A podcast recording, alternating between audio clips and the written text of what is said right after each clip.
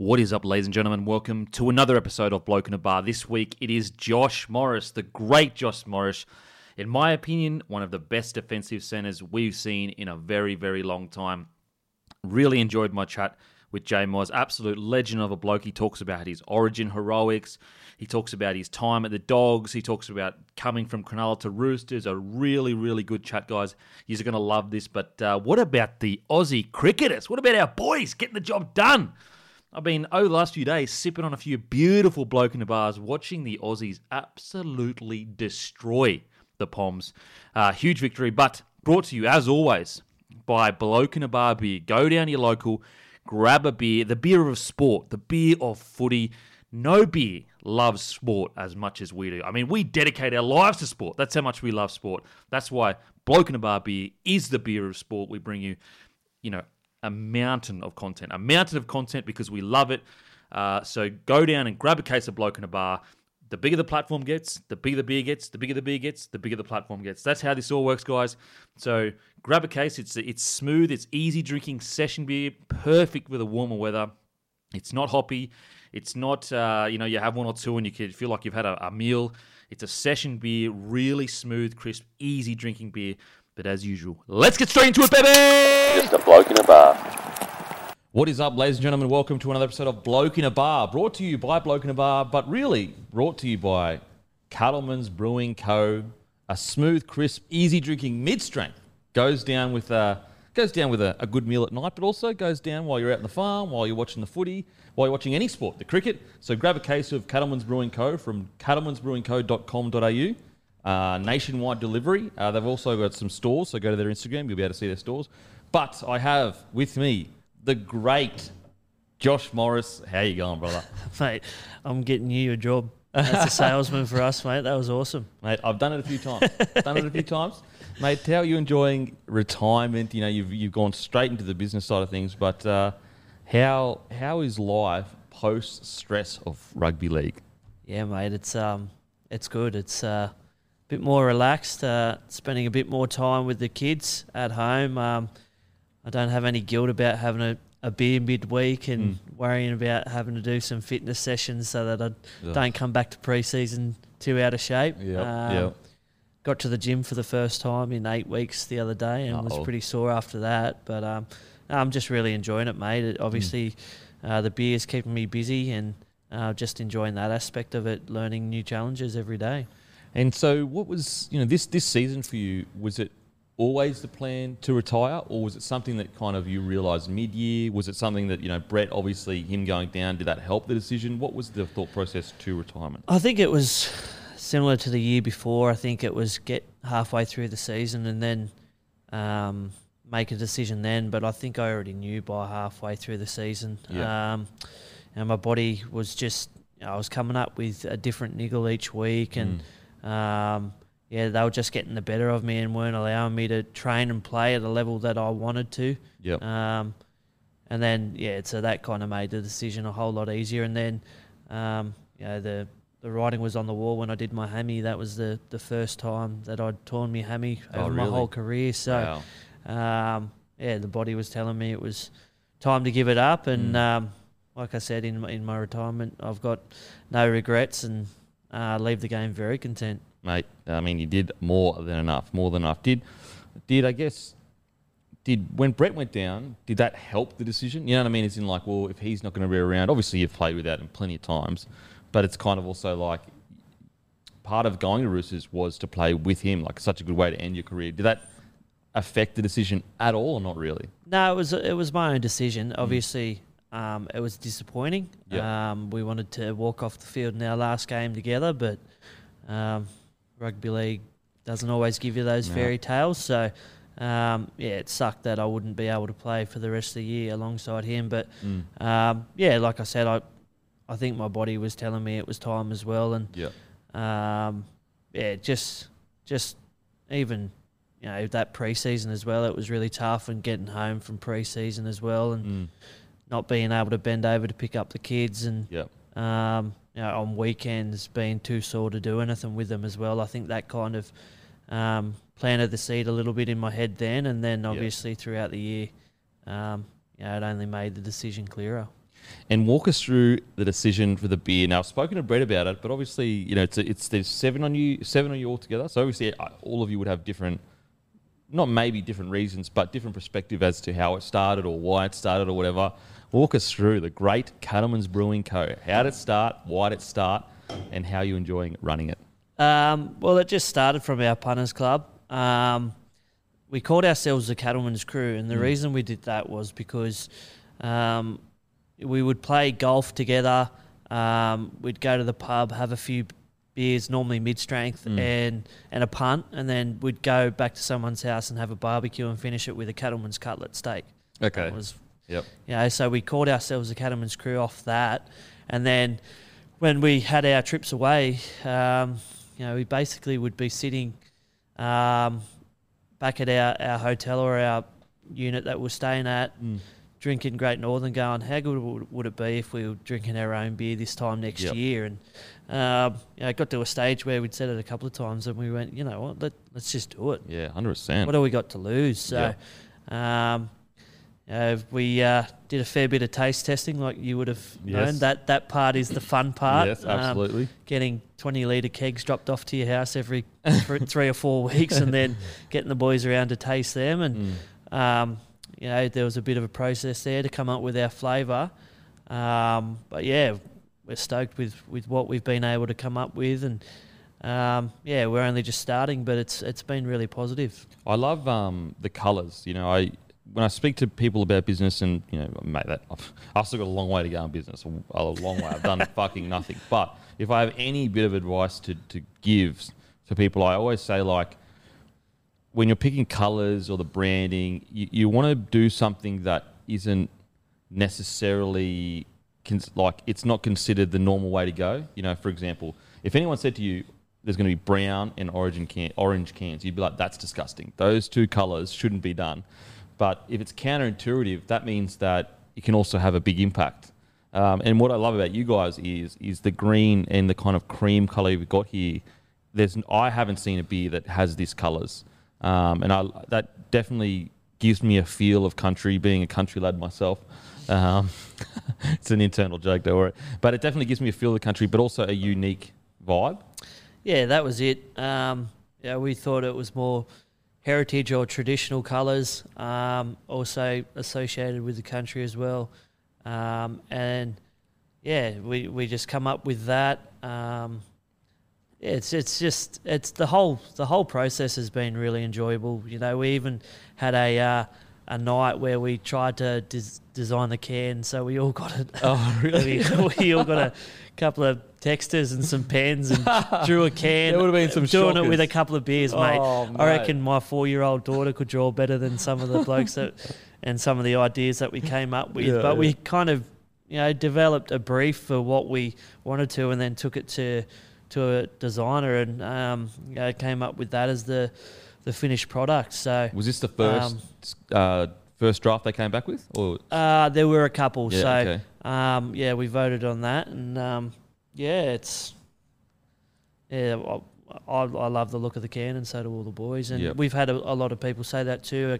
I guess what, what I was saying more so, we wanted to be that traditional, um, go back to that traditional kind of beer where you know when we first started drinking at pubs, there Just were beer. there were only three or four beers. Yeah. Oh well, especially in Kiama where I grew up, there Yeah. were three or four beers on tap, and that Mm. was it. You Yeah. you picked one and you you drank that. So Mm. um, yeah, I guess we're trying to get back to that a little bit as well. Yeah, no, we're, we're the same with Bloke in a Bar, like with the flavour of beer, and we spoke about with, with this with Brett. Don't get me wrong, like there's a space for the pale ales, and I can have one or two pale ales, but when it comes to the beer I prefer, it's a beer that tastes like real beer. Just yeah, beer. and that's it. And you want to be able to sit on something, yeah, whether you're at the pub all day or whether you're on the course or punting on a horse. yeah. Um, you want to be drinking a, a decent beer, and we feel like we've got that beer as well. And That's a good line. On the course or punting on a horse. actually, in one of our little uh, Oh, is little it? jingles we've got, yeah. Okay, I like it. I like it. Um, no, I mean I'm with you. I think it's good. So make sure to grab a can of the mid-strength Cattleman's Brewing Co. Guys, uh, fantastic, smooth, crisp, easy drinking beer that tastes like real beer. Um, but back to yourself. Now, obviously, you, you mentioned you were born in Kiama. Um, Bo- no, born in St George, but oh, born in St George. Actually, sorry, Brett said the same thing. So I fucked that up again. Fuck. Um, so you so you moved to Kiama. Um, now, growing up, like, was it always? Now, you obviously your father is an incredibly good footy player, but in saying that, when you grow up, he's just your father. To everyone else, he's a superstar. To him, he's your father. But were you always just drawn to rugby league, or did you just do a lot of sports? Uh, oh, we did a lot of sports. Obviously, anything that could get us a day off school, Yeah. uh, we played. Yeah. Um, but no, rugby league was always there. Um, I think it first started when I was four years old, and Really in playing the under sixes. yeah, yeah, yeah, yeah. I played under sevens for three years. I No think. Way. Pummeled the first first year, and then by the time I was seven, I Beast. pretty good by that stage. But no, rugby league was um, always big in the family. We were always carrying around a footy. We'd be playing it out in the backyard. When it got too dark, we'd be playing it on our knees in the lounge room. And Yep. you probably were were similar. Um, yeah, and it, uh, I guess it was always when people asked us what we wanted to do when we were older, we wanted Mm. to play footy, and Yep. there wasn't that. There wasn't an option B, I guess, and Yep. um, yeah, when you've had a dream for that long, you go after it. And so, at what stage did you did you and your brother? Obviously, you're twins, but did you begin to excel at the same time, or was one of you excelling and then the other one caught up? You know what I mean? Like, was it was it? a- Yeah, it was. It was kind of weird, like with the the rep side. So, like for the group seven side, like I would make it one year and Brett would miss out, and then Yep. he would make it and I would miss out, and then similar with the the Steelers, he ended up making the Steelers first, Yep. Um, and I missed out, and then it was SG Ball, which was under 18s, was the first year I made the Steelers side. Um, from that point, we just we're in the same side together, and we said, "Rightio, let's give it a crack and Yep. see how we go." And it was always about trying to beat each other, and Mm. normally that that meant being in you know the top three, and Yep. um, yeah, that held us in really good stead throughout our whole career. And when did it become apparent to you that you know did you get contract offers from multiple clubs, or was it just you know obviously the Steelers down there and you'd go into the Dragons? Yeah, it was just just Steelers down there at that stage, and then um, yeah, progressed through the ranks there, and um, you know, you thought I'd probably be playing my whole career at the Dragons, Yep. but um, you know, you find out very quickly that stuff like that doesn't happen, and football is a business, and Yep. I found out that pretty early on, so um, probably was a good thing. Yep. And so, do you remember? Did you and Brett go to the first preseason together, or was it staggered start with it as in the first first grade preseason? No, we're in that together. Yep. Yeah. So, what was that like rocking up to that first few sessions? oh, we didn't talk to anyone. you know, with the blokes like Matt Cooper, Mark Gasnier, Yep. Benny Hornby, Jason Ryles, Shaun Timmins, Trent Barrett, like Mm. all great players. Crazy, and crazy. You know, if you try to talk to them, they just tell you to shut up anyway. But uh, you, you, uh, if they, if they, I guess it was kind of one of those things. If they give you a ribbing or something like that, um, and you know, played jokes on you and stuff like that, it was because they actually liked you. Yep. So you had Very to strange world. yeah, it, it was back then. So if you were getting jokes played on you, it was normally a good sign that Yep. the boys were starting to accept you. And um, yeah, they they uh, they were all really good for, for myself and Brett. And um, yeah, it was just yeah, it was awesome being able to. Uh, see those guys go about their work and then being able to compete against them on the field. And do you remember any training sessions or any army camps or camps in general that really woke you up to like, wow, this is this is first grade. This is first grade. Oh, probably like the first couple of opposed sessions where Mm. you know you're playing on the wing or you're playing at fullback and bringing the ball back and running at the wrong person and just getting jolted Yeah. and you're like oh okay is Yeah. this what it's going to be like every time i run the ball back um, so yeah you remember that remember that kind of stuff as as a young fella but you always i guess you always go as hard as you can when you're younger to try and impress them and um, yeah i guess that's probably what me and brett did And so, when did you when did you start getting a feeling like shit? I could be about to make my debut here because obviously your debut 2007.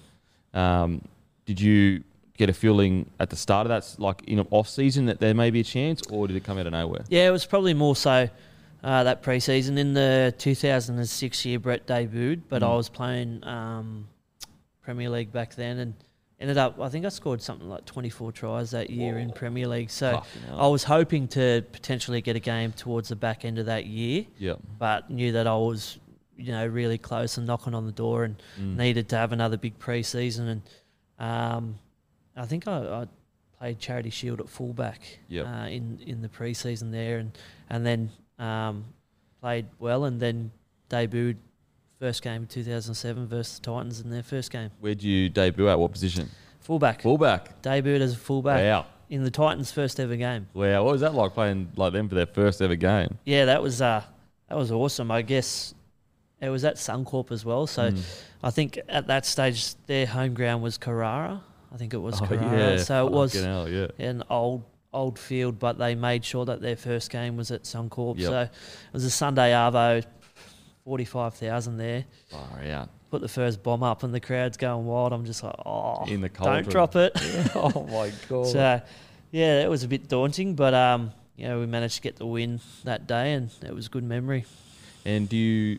Is there anything like? Do you remember the phone call or anything specific from the game where you were kind of like, "Fuck," Um, or that you enjoyed, or I remember, I, I got ran over by Chris Walker. He scored their first try in the corner, but I got there and he just ran straight over me. Uh, probably a couple of years later, I probably would have been able to stop him, but I was still pretty small at Yep. that stage. I hadn't put on, on all my weight, but um, yeah, I, I uh, not long ago texted him and told him that, and he go he couldn't even remember it. So um, yeah, it's funny how you remember some things, and that Yeah. was what 15, 16 years ago. yeah, yeah, So, far out. Um, at, at Suncorp, like your debut, forty-two thousand or forty-five thousand, or whatever, doesn't get much better than that. yeah, yeah, it was a pretty good debut. And so you you make your debut. Do you stay in the side, or do you kind of do you move to the wing? Do you you know what I mean? Do you I think I played fullback the whole year that year. really? Um, It's crazy because I just see you as a centre. You know? Yeah, yeah, I was a bit lighter back then, but yeah, I certainly centre was a position that I'd I'd like to play, but at that stage when I came come through the um, 20s and and uh, reserve grade, I kind of was playing on the wing and fullback. So Yeah. um, I ended up training the 2008 preseason. I did the whole lot at fullback. Yep. Played the first round versus the West Tigers. We lost, Mm. and I got moved to the wing. so I did all that extra running for nothing. So Yeah. I was a bit, bit filthy. But throughout that two, 2008 season, Yep. I ended up playing uh, everywhere. I played f- wing, fullback, centre, Okay. and then um, then I uh, was coming off contract and had a couple of couple of offers, and um, it just so happened that the, the, the Bulldogs offered me the, the centre role there, and Yep. I had a new coach in Kevin Moore coming in, and um, yeah, he said that he'd he'd support me, and um, yeah, just being able to hear that um, gave me confidence, and Mm. know, I ended up signing with, with the doggies and went on to play ten years there. It's crazy. It's um, it's just it's crazy to think like you would have in your head been like Dragons is my team, blah blah. Two years in, boom, all of a sudden it's it's got changed. But just quickly with the so 2007, you make the City versus Origin uh, match. What was that like getting the call up for that? Was that give you a lot of confidence? Like, oh shit, I'm I'm actually progressing here towards maybe playing for uh, New South Wales. Yeah, that was um, yeah, that was pretty crazy. Um, I think I'd only played six or seven games at that stage, so Yep. um, to get called up to to that game, there were some pretty good players playing in that. So that was my first taste of it, and Yep. and that intensity, and I guess it, yeah, it does give you that confidence that um, you know, if you keep working hard and you're heading in the right direction, then um, those rep jumpers aren't too far away. So um, yeah, I, I can't remember the score that day, but I remember getting a mad hip pointer. I, I tried. I think I div- dived in the corner that game, and I think it was Hainsey. Hainsey slid in with his knee and got me right on the hip, Oh fuck. and I ended up missing. I think I missed that because it was maybe on the Friday night. I think we played the next night, or I think um, that was Nightingale's debut. oh really? Yeah, he ended up playing Fucking hell. um, there. So yeah, it's uh, funny how things work out. Yep, yep. And he, yeah. Okay, so that, that but 2008 though, you make um, the prime minister's um, prime minister's side, and you go in a match against Papua New Guinea. You play on the wing. Did you? So you went over Papua New Guinea. Yep. What was that experience like as a young fella? Oh, mate, that was um, unbelievable. I guess um, you hear about how passionate they are, but you don't realise until you Yeah. get there and you get to the airport and there's 20,000 people at the airport and you can't walk through the airport because they're all just grabbing you and they're all so strong. Yeah. I remember Carl Webb was there and Carl Webb was a big, big bloke, Yeah, but he was freaking out. Like he just What's going was on? starting to feel cramped. Yeah, yeah, yeah. I think at one stage he's like, "Get off me!" like wigged out. But uh, yeah, they love their footy, and I think it was Stanley Gene's last game. Yeah. Um, Papua New Guinea legend, and yeah, I just remember uh, I was on the wing. He did a chip and chase, and the ground was rock hard, and it sat up in front of me, and I'm waiting to waiting to get the ball. Next minute, I'm looking up at the sky. I'm on the 20 metre line. The ball went dead on the full. He hit me that hard. The ball went 30 feet. The whole crowd just started laughing, and I'm just looking there, just uh, got helped up by one of the boys, but that was it.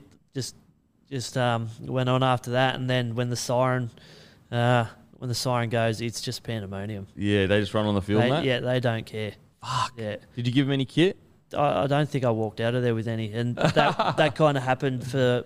I ended up going over there three times. I Oh, did really? Port Moresby, I did Lae and did uh, Kokopo, and um, yeah, you don't you don't leave with much gear, and you're happy to give it away to Yeah, them as well because they you know that that's going to be a treasured memory for life. Absolutely. That's it's, uh, it's such a good experience for guys like yourself that eventually go into rep footy to, I guess, see how much they love it over there and make you appreciate how lucky you are to be doing Yeah, it. and also to see how you know blokes prepare as well and Mm. train and stuff like that. You can always learn off other blokes as well. So Mm. um, normally those blokes are um, you know close to going on tours for the Aussie side or Yeah. or playing Origin as well. So it was always good to see how you know the different players um, prepared as well. And so, as you said, um, the doggies they come a knocking. Was it a matter of they just the contract they offered was too good, or was it more? Was there other factors? Were the Dragons not really coming to the table? What was the the reason for going to the doggies? So I had a uh, I had an offer with the Dragons, but it was under Brownie, and then um, I think halfway through the year, Wayne Bennett came on and um, basically said that I was a winger and halved the contract.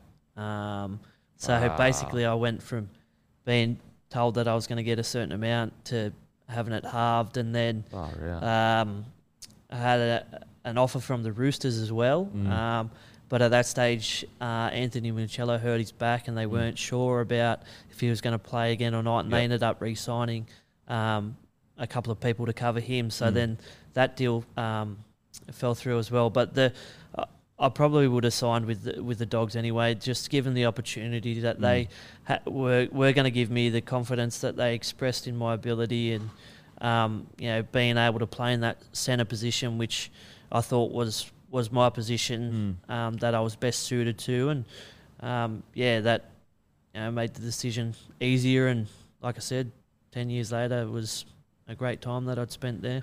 And so, you know, being a young fella and, you know, Wayne coming in who notoriously pays wingers minimum. Like that's his go to. If you're on the wing for Wayne, you fall over the line, you score a try, you get paid minimum. Um, was it shocking though? Be like, well, hang on a sec, I just had a contract and now it's been halved. Was that shocking for a young fella? Yeah, I guess that that's you know when when you realise that footy is a business. Mm. Um, you know, you try and be loyal, but um, you got to look after yourself. And Mm. Um, in that instance, you know, the yeah, I thought that I probably would have stayed there, but um, know, Wayne had obviously um, differing opinions of on what position I was best suited to at that stage, and Yep. I guess it was more so about me backing myself and my ability, and um, yeah, that that was I guess the reason why. Mm. And so you rock up to the doggies, um, and this is pre Desi era. So this is, did you say Kevin Moore? Yeah, Kevin Moore was coach. And so, what's that like for that first, you know, couple of seasons um, at the Doggies? Because you know, 2009, uh, you get named in the 40-man squad for uh, New South Wales. Um, then you get selected for game two and three. So, I guess for you personally, you would kind of feel vindicated of like, well, you know, I clearly it was I was right to have confidence in my own ability. That what was that like for you that first few? Yeah, it was good. Um, yeah, I en- ended up, you know, playing with some great players at that dog at the Yeah. Dogs. They'd just signed they'd come off the wooden spoon in 2008. Um, they'd signed uh, Mick Ennis, Ben Hannant, myself, Greg Eastwood, David Stagg, Mm. Michael Hodgson. So there was kind of a, a new energy that we kind of brought to the team, and uh, we played some really um, entertaining footy as Mm. well. And um, I thought you know, we were pretty close to winning that year, but for myself personally, ended up having a really good partnership. Bryson Goodwin as well. We signed. He was he was my wing partner there, and Mm. I think between us we scored 40 tries. Wow. Um, and yeah, was able to go on and play um, centre for New South Wales, Mm. um, go away on a Four Nations tour, Far out. uh, and also get um, Dally M Centre of the Year that year. So oh my god! it just um, shows that, like you know, and and Wayne is one of the goats, but everyone gets it wrong. You know what I mean? Like it doesn't matter how good you are, you can get it wrong. yeah, so yeah, certainly felt you know vindicated, and um, like like I'd proven a point to myself there. So. yeah, absolutely. Um, yeah, and like I said, that that year sticks out for me because of um, the style of football that we played, yeah, um, and just the memories of playing with some of those blokes. Yeah. Um, oh, Noddy, Noddy was also there. Noddy got signed. Oh really? How good is Um, that? Playing blokes like General and Bobcat and Hazem Yep. as well in his final year. Mm. You know, there were some some really good memories from that year. And uh, do you remember the call up for New South Wales? Do you remember? Like, were you just like far out? Like, I'm going to play Origin in a Yeah, it was. Um, decider. Yeah, it was a, a weird one because my in the second game I got I got called up, um, and then I I came off the bench, Really? Far and out. that's the only time in my whole career I've ever come off the bench, fuck and I've never I was never nervous in games or Mm. at any stage, but like I was sweet watching the game, and then as Yeah. soon as he said, "All right, you're on," I was so nervous. it's the most nervous I've ever been because it was just completely foreign. foreign to me, Yeah. and I was like, "Fuck, what have I got to do when you come off the bench?" Like, Yeah. fuck, I've got to try and get in the game as quick as I can yeah, and yeah. get up to the speed of the game. So yeah. I was fucking blowing straight away. Bloody oath. Did, they, Um, did you go on at centre or in the middle? Or No, I ended up going on on the wing. on the wing. Uh, okay. I think Joel Monaghan um, got pushed into the centres, and then in that third game, I uh, started in the centres, and Yep. um, yeah, that was up at Suncorp. They Queensland had already clinched clinched the series. It was about us trying to avoid um, the the whitewash, and um, yeah, that was a pretty eventful game. That was when um, Brett White chinned Steve Price. Oh yeah. and then fuck. The that. old the old The bomb, bomb up, yeah. went up. Um, so I missed what happened in the fight because they, they we went down a short side. We ended Mm. up scoring Mm. down the short side, but then turned around. I, it was there were people running in from left, right, and centre. So I had no idea what happened until I saw it on the big screen. I was like, oh, "Oh, shit!" and then and then Trent Barrett, who was five eight, he goes.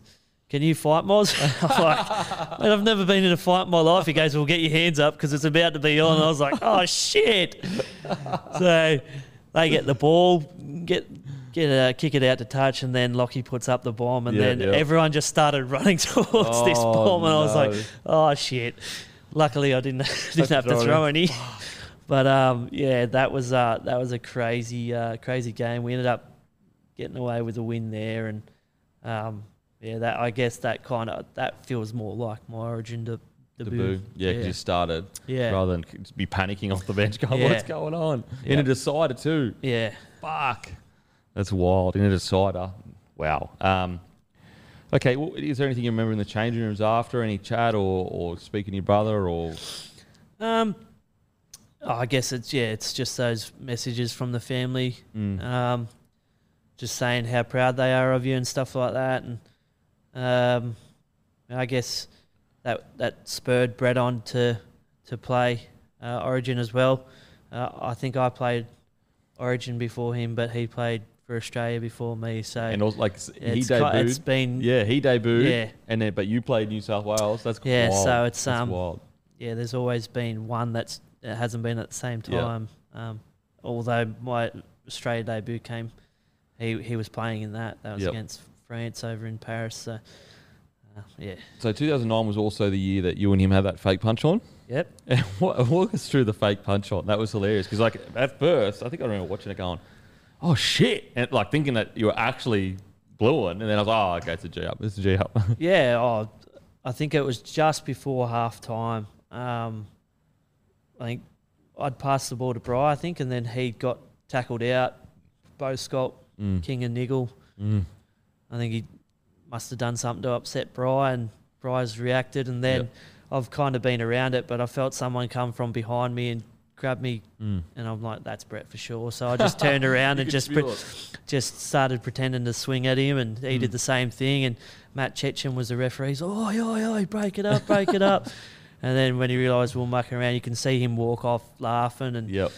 Kevin Moore, who was at the, uh, who was coach, he was walking down to the, the sheds, and um, he goes, "What was the crowd going on about?" And I go, "Oh, me and Brett were just having a fake fight." And he goes, "Oh, that would have been bloody hilarious." So even he, even he thought that was funny, and then even still today, people still talk about it and That is great. have a laugh about it. So Yep.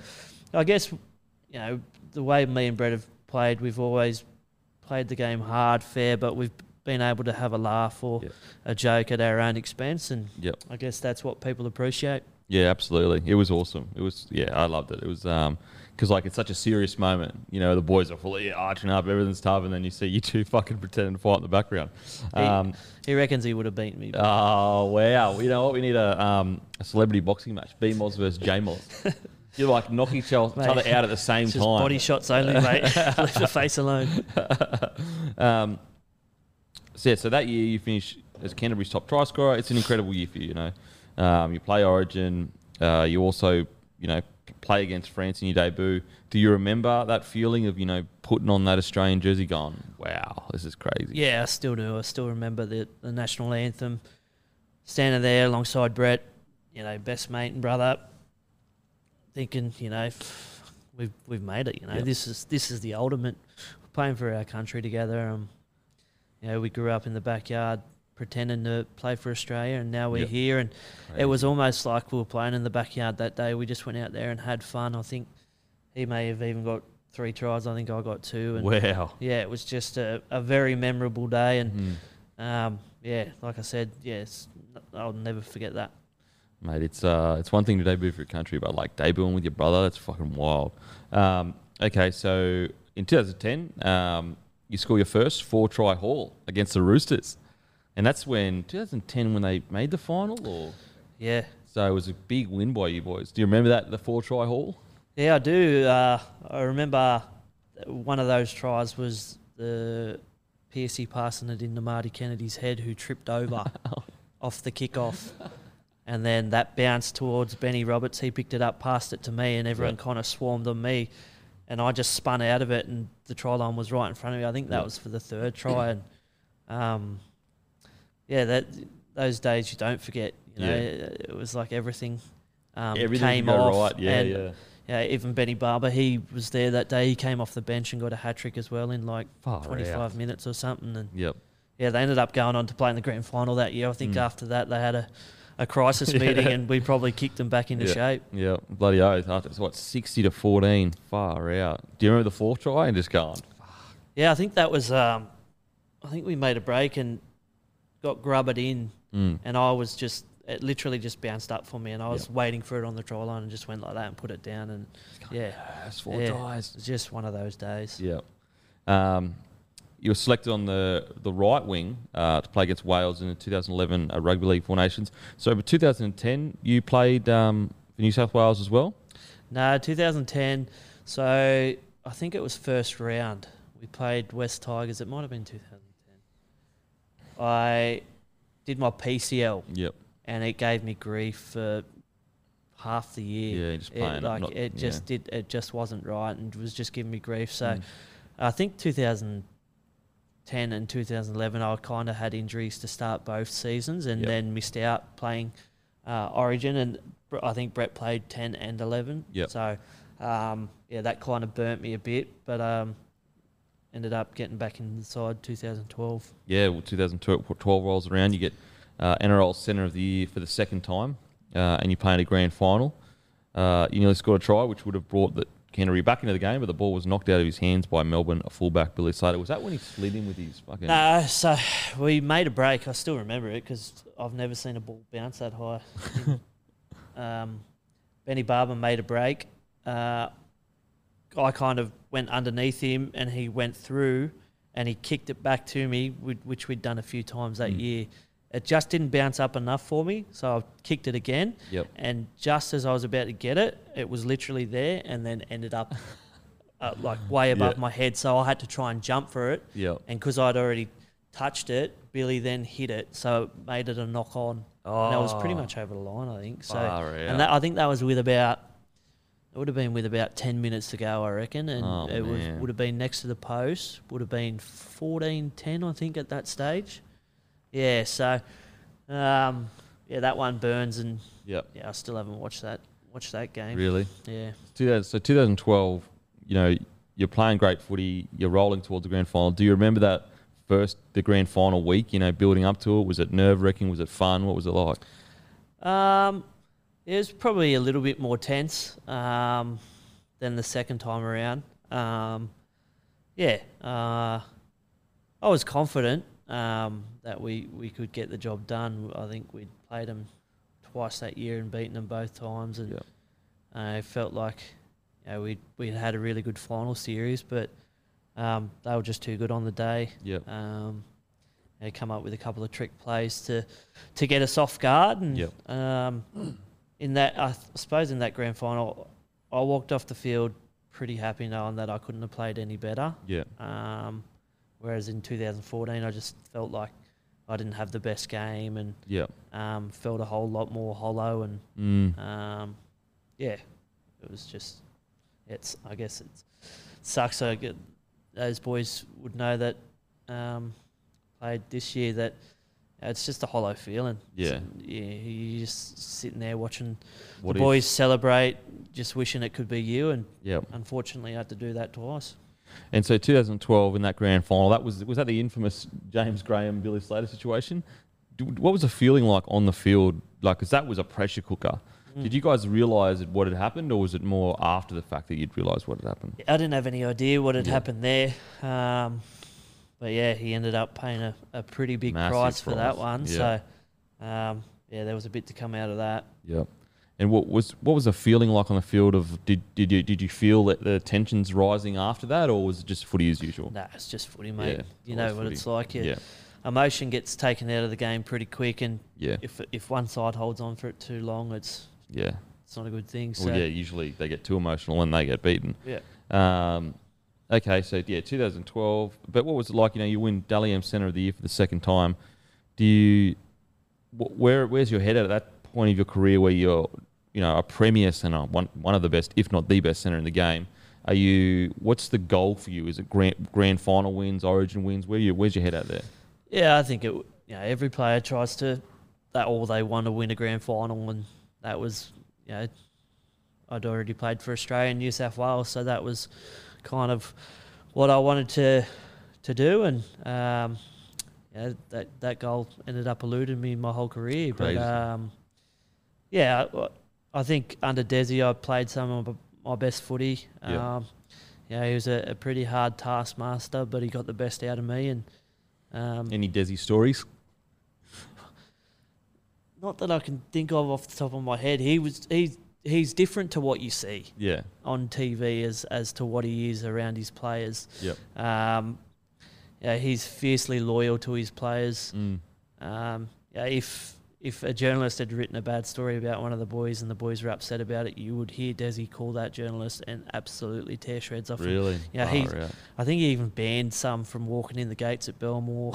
Really? yeah, that's- so I- you know he I was agree with that shit. Yeah, he was yeah. really protective of his players, and and in turn the players loved him and, and wanted to play for him. So um, he did have some long video sessions though. he did have. What's the longest video session you reckon? I think the game goes for eighty minutes. We did a two-hour video session one Oh. time, and Chris- and Inu, who's pretty laid back, I think he fell asleep in one of them, and and Desi yelled at him. Yeah. It was hilarious, waking him up. But I, I think I even nodded off in one of them one day, and Far he was out. asking me a question, and one of the boys was trying to tap me to wake me up, and I just went, "Yeah, no, I agree with whatever you said, mate. Yeah, sweet." So, um, but I guess that's the good thing about him. He, his video sessions are so in depth. When you go out to play, you feel like you know the opposition better than they know themselves, and Yep, you go out with a, another level of confidence. And I think you saw that with the side when Tommy got back, and you know they they went to another level and got better as the year progressed. So Yep, yep, absolutely.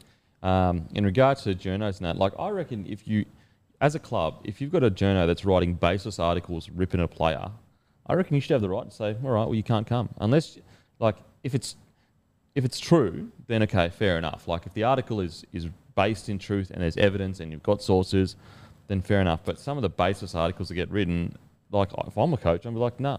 Until you learn to at least write what's true or source your articles, then why should why should we allow you? Yeah, I guess that's a the thing that kind of changed from when first started to when I finished. I guess some clubs would actually have like two or three journalists that they would just talk to nonstop, and they'd be the only ones that would come. Yeah, And you know they'd they'd find out if there was any stories and let them know before, and yeah. you know Create that relationship. Yeah. yeah. Scratch my. I just think that that's probably been lost with the amount of media, I guess, platforms. There's so many different people Yep. coming, and you know that's where those those stories can come out that you know aren't factual and Yep. and stuff like that. So I guess that's probably the, big difference of, of where that's at from when I first started to now. Mm. Yeah, because back in the day, like it was a relationship of like you you because you had that relationship, you couldn't afford to break it. You couldn't Yeah. afford to burn that bridge. Yeah, Um, and and certain clubs would deal with certain journalists because they'd be like they know that that journalist is at least the, the journalist is aware that if he writes a bullshit article that's not true, then the club's just going to be Yeah. like, all right, you don't get nothing then. yeah. There was yeah, there was a bit of respect there, and the, and the players respected the journalists as Yeah. well They used to because they because they uh, yeah well because they only saw them. Yeah, You know, they felt comfortable around them, and yeah, yeah, so I guess that's yeah probably why it is what it is like now. Yeah. I guess. players literally used to be mates with them. Like Yeah. literally, like mate, let's go have a beer, rah rah. And journos would keep certain things off the record that didn't need to be on the record.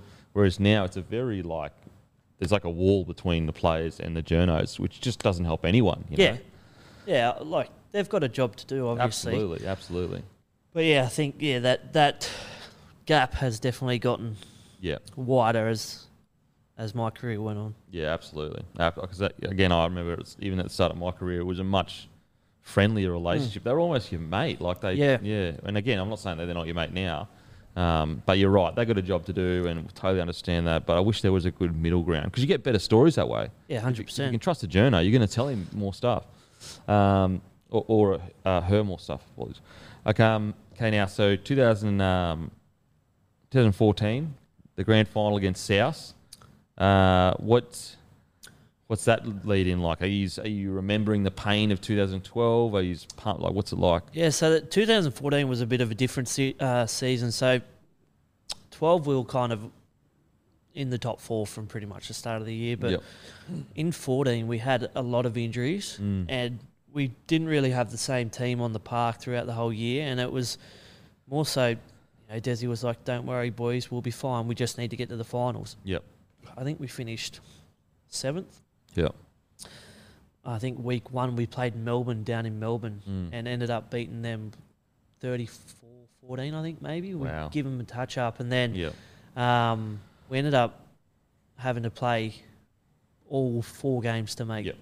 uh, the finals, uh, to, to the grand final, sorry. So we ended up losing Mick in the prelim final, Massive. yeah. um, who, um, yeah, he was massive for us. And then um, we had a few blokes busted as well. So by the Mm. time we got to the grand final, you know, we probably weren't as strong as what we could be. And I think you probably saw that in the game that that kind of reflected it. I think for 60 minutes, we it was really, really tight. Yeah. And then in that last 20, they just Couldn't go on. yeah, they just blew us away.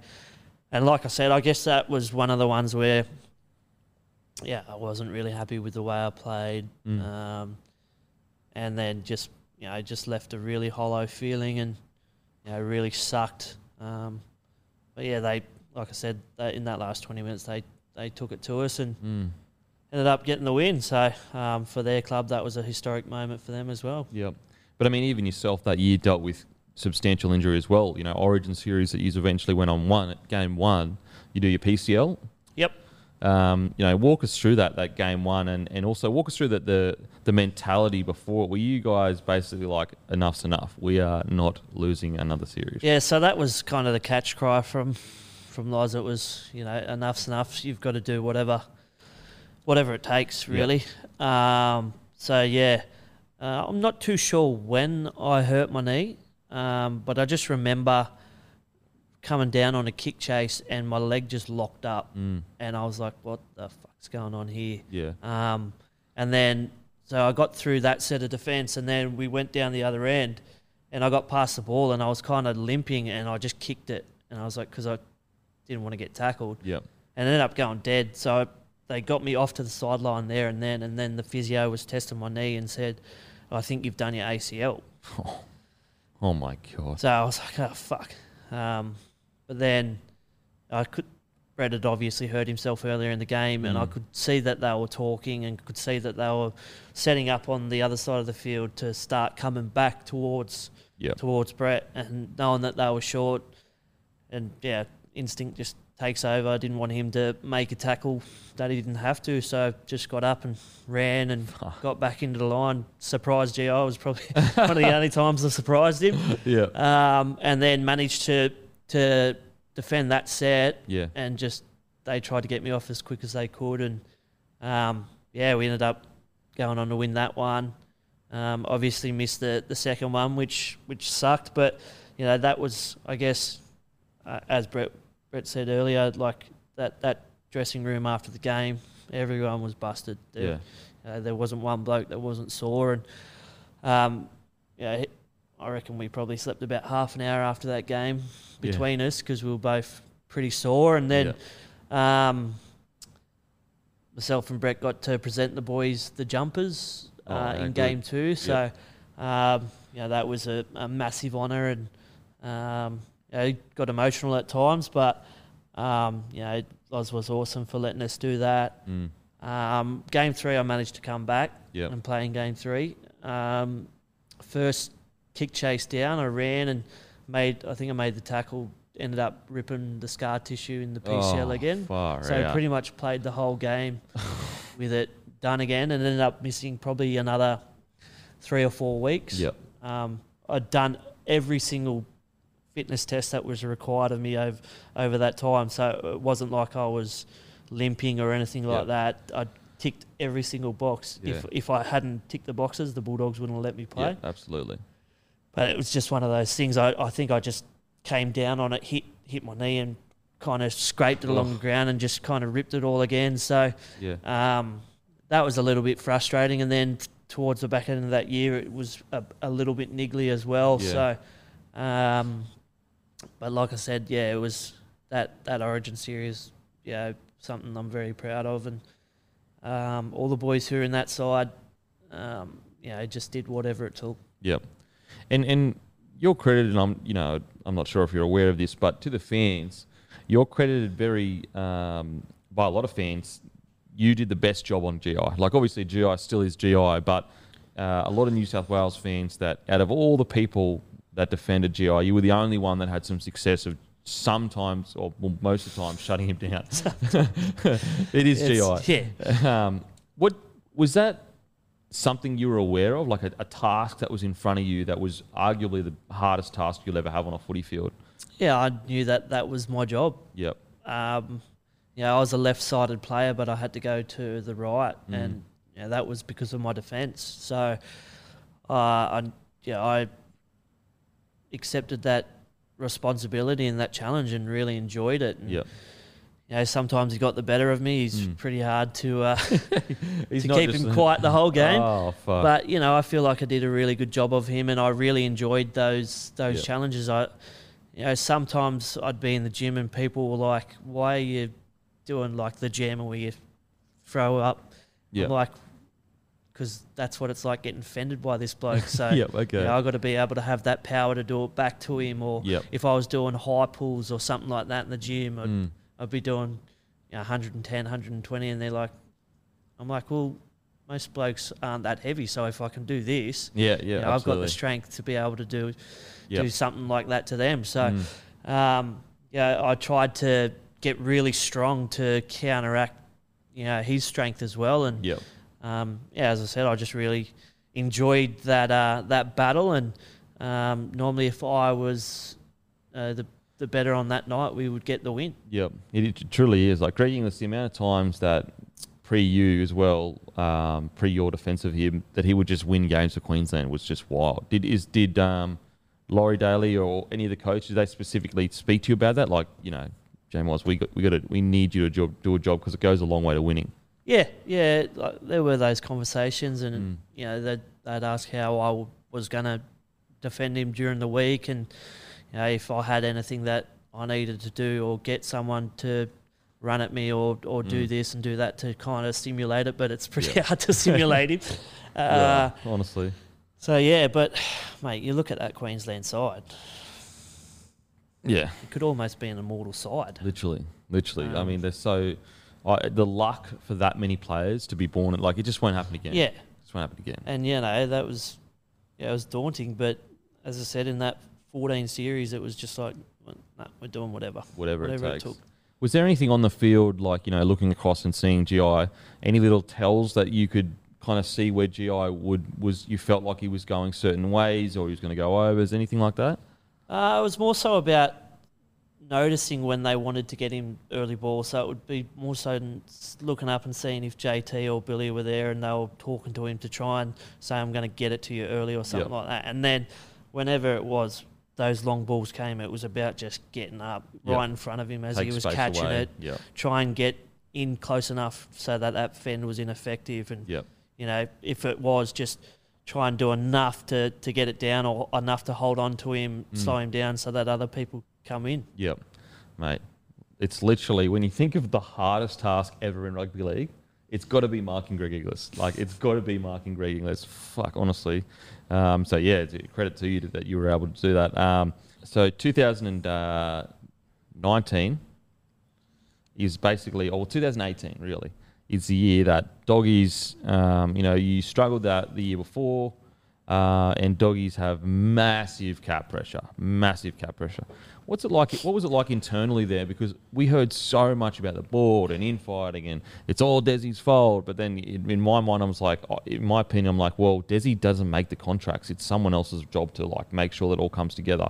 What was it like internally for you guys? Because it was crazy. Well, Desi, Desi's last year was 17, so 17. he ended up getting moved on. Yep. Um, Dean Pay ended up getting signed and obviously had that salary cap pressure. So turning up to training, it, like there were stories, this player's going here, this, and it was Yeah. weekly. Yeah. You know, like so you'd walk into training and someone would be like, "Where are you going this week?" Like Yeah. it, it just became a running joke. Yeah. Um, and you know there was uh, the new board t- took over, and there was a lot of um, infighting there. So basically, yeah, there, there, there was a lot of turmoil Yeah. at the club, and um, What was it like? You know, you, you played your best footy under Desi. You really got along with him and you liked him as a coach. What was it like for you as a player seeing him get moved on when I, I remember making a video years ago when he did get moved on. And I was like, this is crazy. Like, he's made multiple grand finals. He's a super coach and there's it's very rare to find that. What was it like for you as a player? yeah, I was obviously disappointed. I thought Desi was, you know, a really good coach for myself, and a lot of the other players. Like I said, he was you know, extremely loyal and worked extremely hard. Mm. Um, you couldn't you couldn't say a bad word about his work ethic, and um, I guess that was kind of the members and and, and the board and um, you know the, all the way that kind of stuff panned out. They wanted to get someone from Canterbury back in. They thought that would be the best best option. Mm. Um, so yeah, Dean Dean Pay got the job, and I really felt for Dino. He had he had a really hard job Wow. there, and um, you know we won games and we were competitive in a lot of games, but I Yep. think we lost over ten games by less than six points just because we just didn't have um, you know the the class and, and the caliber Yeah. in the in the spine to to get the job done there. Um, and then basically it got time to, to contract time, and they uh, they basically said they can't offer me anything because it was just embarrassing. Like, Like they the- they didn't want to embarrass me Yeah. by giving me a giving me an offer, and you know that was when it was like, okay, well, my time's up here. It's Yeah. um, Was Where it to now? Uh, uh, yeah, it wa- was tough. Obviously, I'd spent ten years there. It's had some great times, some great memories. Um, met some wonderful people there, not just players but staff and, and board members as well. But um, I probably wasn't enjoying my footy as much as, as what I could have been. And as I as I was getting older as well, you know, it was. Do I go to England and finish my career there, or do Yep. I wait to see what happens here? And um, Cronulla came knocking, and um, I lived in Cronulla, and it just seemed to be a perfect fit. And, um, it was probably the best thing for me. It really freshened me up and Yep. gave me a new lease, and um, I ended up playing some really good football there, and uh, made some great mates. Had a great time there, and um, yeah, I'm thankful for for that experience. Mm. And so you, you go um, go across to Cronulla, and as you said, you played some good footy there. Uh, you get selected to play for New South Wales uh, 2019 series. Play game one, uh, where you guys lost 18 14. Um, and you were dropped from the side by Brad Fittler for the second game.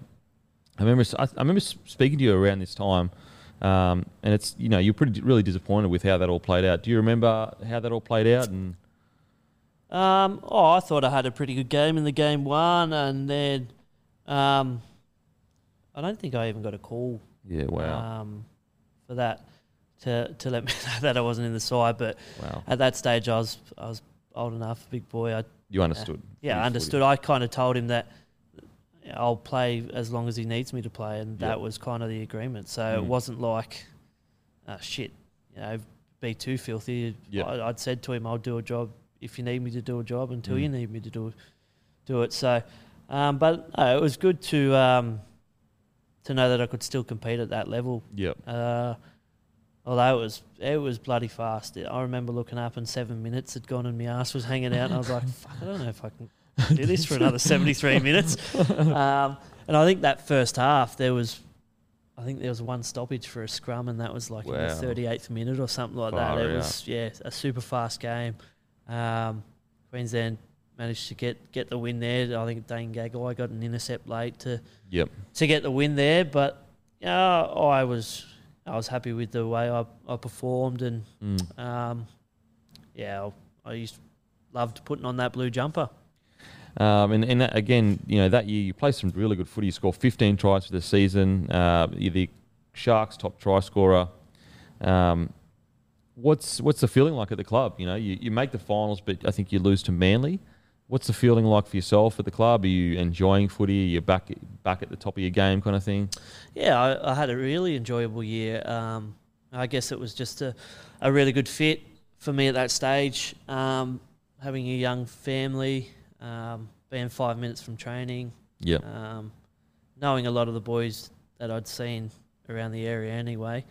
Um, yeah, it was just a really enjoyable year, and, and being Gales last year as well. Yep. You What was that be, like? But yeah, it was like the the Johnny Farnham show. the- the What's it like working with a guy like Gal? farewell tour. No, um, no, it was good. You know, you can see why he's been so successful. Yep. His his work ethic and um, yeah, he's he's dedicated, very dedicated.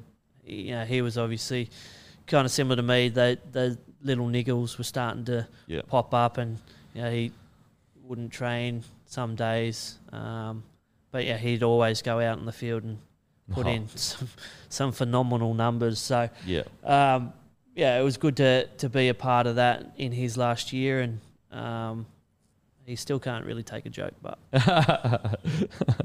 um, okay, so in February 2020, uh, you get an opportunity to sign with the Roosters.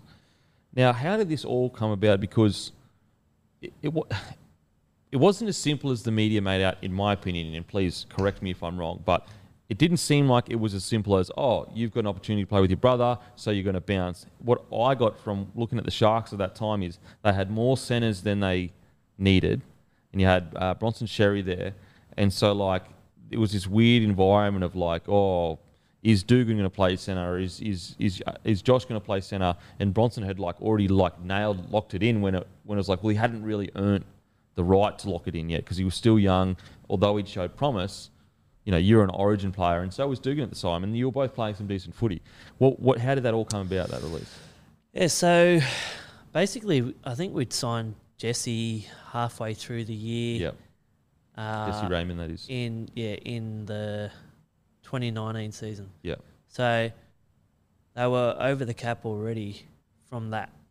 Yeah. So So they went and signed him. so they went and signed him to put themselves over over, the the, cap. cap. So they knew they had to get rid of some players. So Have they spoken to you before that at, at any stage, or Josh? no, no. So basically they'd sent my manager an email, which I didn't know about at the time. Yeah. um, asking, uh, or pretty much saying that me and Matt Prior could look elsewhere. So, um, and then obviously during that preseason, I was getting moved around fullback and, and wing and centre, and Yeah. I was like, I'm a centre. Yeah. I know I am. I, kn- you know, Two-time Dally I was. I was kind of same opinion as you. I, I thought I was still the best centre at that club. I Yeah. thought the Well, year you scored before 15 tries. thought the year before I'd you know really um, had played some really good football and um, yeah I think Johnny Morris at that stage thought that you know Bronson was Bronson and Jesse were going to be the centres and um, yeah and then Latrell ended up leaving to go to South. Mm. Billy Smith hurt himself, so there were Mm. obviously a lot of factors Yep. um, before that even happened, and then um, they still had salary cap issues heading Mm. into heading into round one. Like, That they'd created themselves and they'd already asked you, even though you didn't know, to bloody. yeah, so um, yeah, we went in and asked for a release. I think it was in February, and um, might have even been a little bit earlier, and it kind of got knocked down at first, but then I guess you know they could see that they they were still going to be under the the same pressures and potentially not playing for points. I think they managed to offload maybe one other player. I think it was um, Ava, uh, Sia Manafona. He Yep. ended up going over to to Super League, but they still had to um, free up a bit more. Um, come, I think it might have been they had to free it up before Round one. June or something. Oh, okay. So they'd freed it up enough for for the start, but then they had to. Okay. So someone still had to go, yeah, yeah, yeah, and I was pretty much the only one that had at that stage an offer. yeah.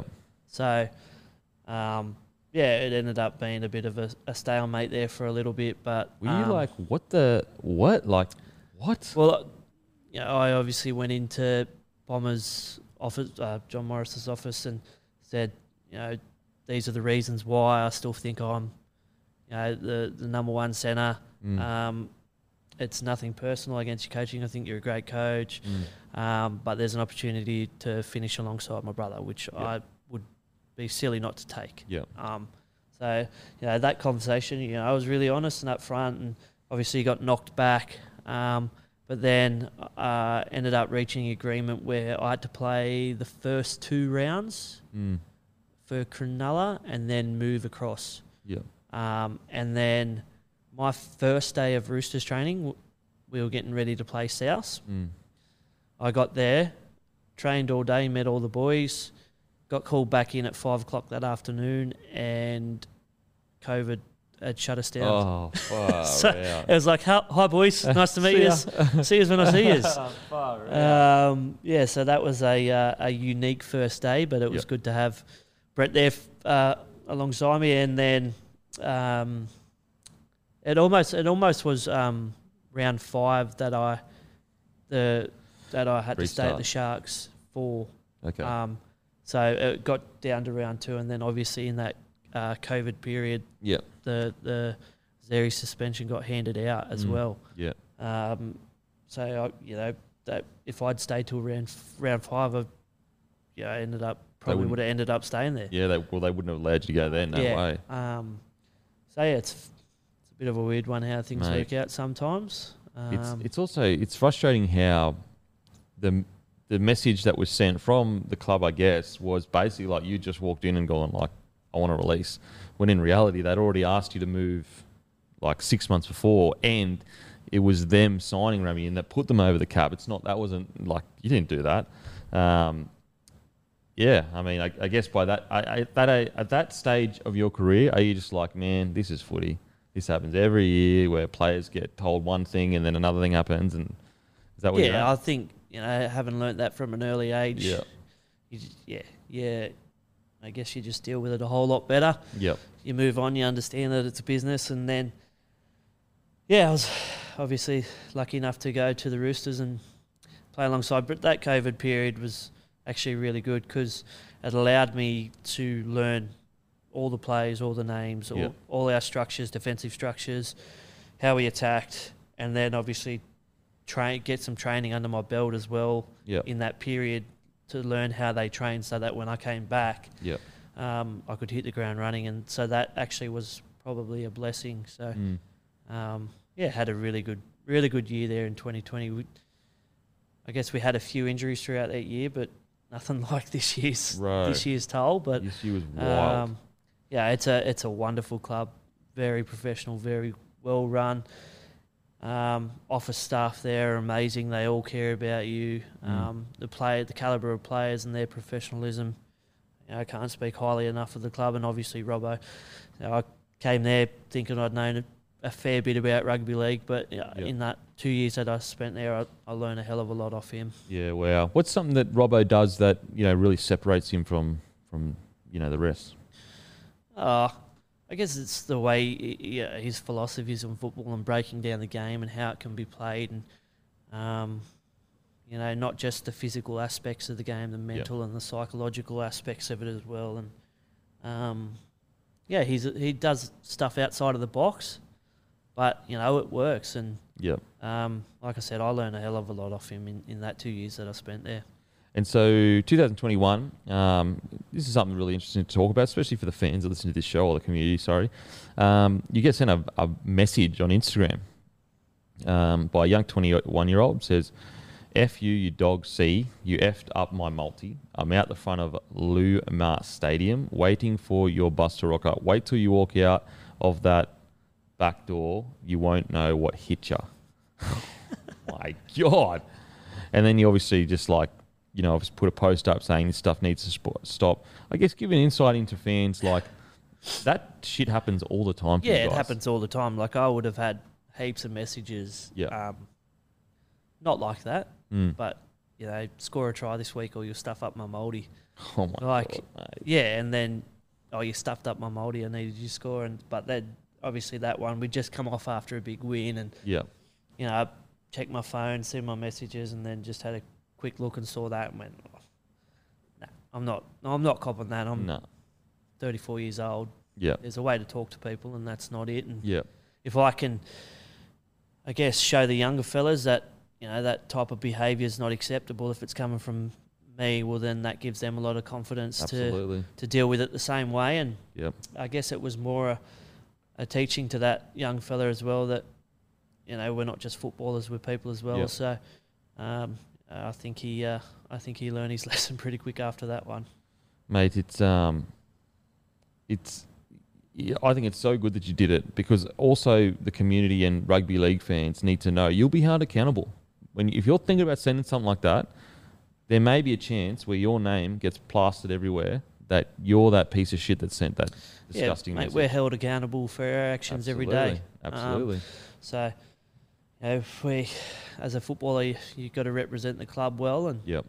um, and on the field as well and off the field. And like I said, uh, it was more so, you know, if any any of the young players were facing that kind of stuff as well and didn't know how to deal with it, well Yeah. then you know it was more about well this is how you go about it. Yep. Um, don't let it get to you. Mm. And the like the messages that I got, the support that I got off of a lot of the players as well was really positive, and. I didn't think it would be that big of a deal, Yeah. to be honest. Mate, I think it's so good that you did it. So good. Especially stuff like that's disgraceful. Like a lot of fans don't realise is that, or maybe they do realise. I don't know. But if you if someone sends you a message say, "Oh, I don't think you played that well," you know, you jammed in and you should have. Most footy players just like, "All right, yeah, okay, it's your opinion." Like those messages are just like whatever. It's the outrageous shit like that where you're like, mate, there's a line between just you being a dick online to outrageous piece of shit online. yeah. Um, And I- I- Latrell came out earlier this year, and you know when he had a, a few people write DMs, and that that stuff was awesome to see him do that as well. You know, he, Yeah. he's taken a stand there, and for him to do that, that might Mm. inspire some other people to do it as well. So I think that was really positive for him to come out and do that and show Yeah. the younger kids as well that you know that kind of behaviour won't be tolerated. Absolutely, absolutely. And this year, what was it like being inside the just decimation of injury? Like, oh, fuck, what were you?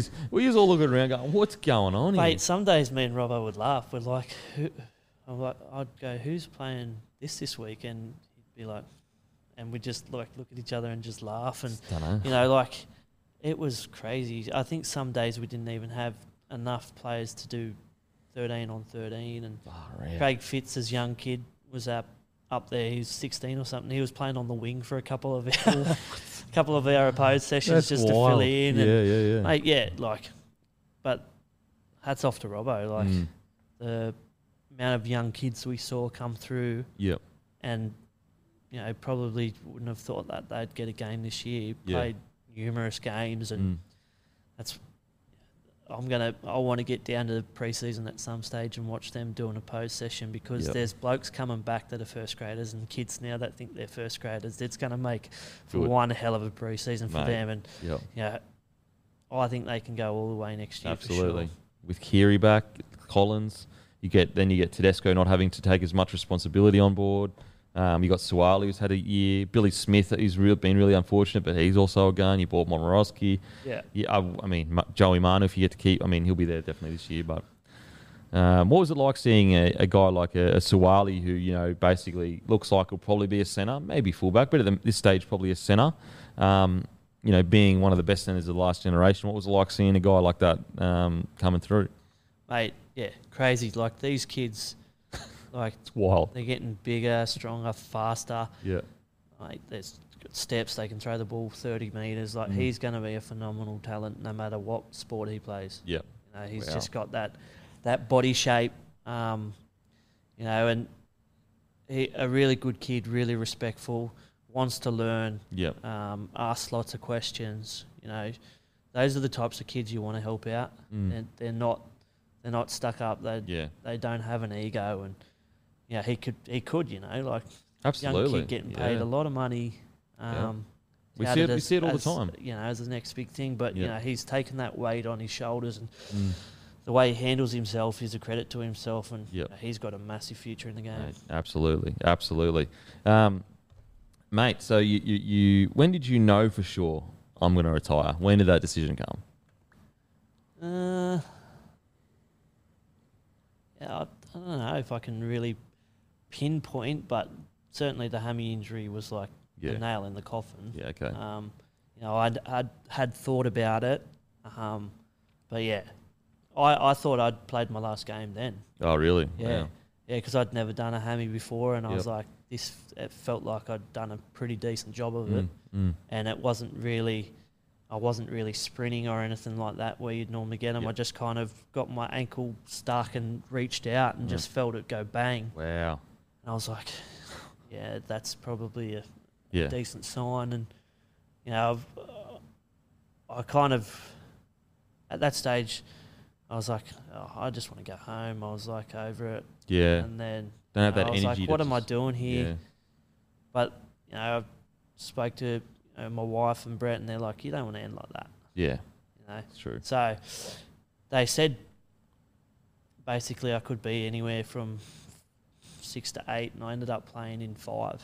Wow. Uh, just just because we were up there in the bubble, I wasn't Yep. doing it. I was just constantly just doing extra stuff on my hammy strength work. I already had pretty st- strong hammies. Yep. Um, but yeah, I was just wherever I could, I was just trying to do extra stuff just Mm. to try and get back. And I'm yeah really glad that I didn't. Yeah, was able to go out on my own terms. Absolutely, absolutely. Especially a, an ultimate professional like yourself, like that's what you built your career on. Is is always being in good shape, always rocking up in in the right frame of physical and mental. Um, ask all the boys his favorite rapper of all time. Favorite rapper? Hmm. I don't. Uh, mate, I used to love Nelly, like in high Nelly, school and yeah, that. Nelly was gun. Nelly was gun in high school. he was gun. Nelly Fifty Cent. I don't even listen to to, to rap music anymore. Uh, no. More country and stuff different. like that these Okay. days. Who's the goat country singer then? I like Luke Combs. Luke Combs. Yeah. Okay, Luke Combs. Favorite movie of all time? Um, uh, one movie I always really enjoy is Snatch. Great movie. Yeah. Such a fucking good yeah, movie. it's one it's one of my favourites, and I like like all those kind of English gangster movies. Like the I watched The Gentleman again the other night. Great and really movie. enjoyed that. Yeah. Lock, Stock, Two Smoking yeah, Barrels. that's you a classic. I, I really enjoy watching those films. They're they're funny, but Yeah. you know there's a, a good storyline to Yeah. them as well. And a well. good twist in that, Yeah. and twists and turns. Yeah, so yeah, I'd have to say that's one of my favourites. Mate, thank you so much for coming on the show, guys. Everyone listening, make sure to grab a case of Cattleman's Brewing Co. Mate, Mate, this was warm and I'm still drinking still it. That's drinking. how good they are. That's are. how good it is. So make sure to grab one. I mate, I wish you all the best in this endeavour. I think you'll absolutely kill it. Uh, and thanks for coming on, brother. No worries, my pleasure. Boom.